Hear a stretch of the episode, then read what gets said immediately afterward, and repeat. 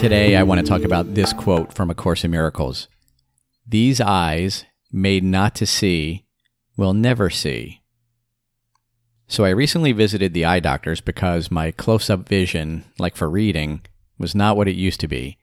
The words on the page or on the screen were not as crisp as I was used to. And if you've ever sat in one of those testing chairs, the doctor puts a bunch of different lenses in front of you, comparing image after image as they fine tune the prescription.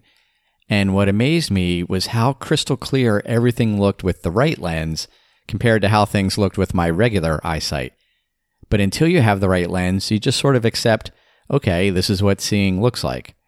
And in many ways, that's what choosing the ego as our teacher is like. Looking with eyesight that is poor only not realizing how bad it is. And choosing the Holy Spirit, on the other hand, is like the new lens.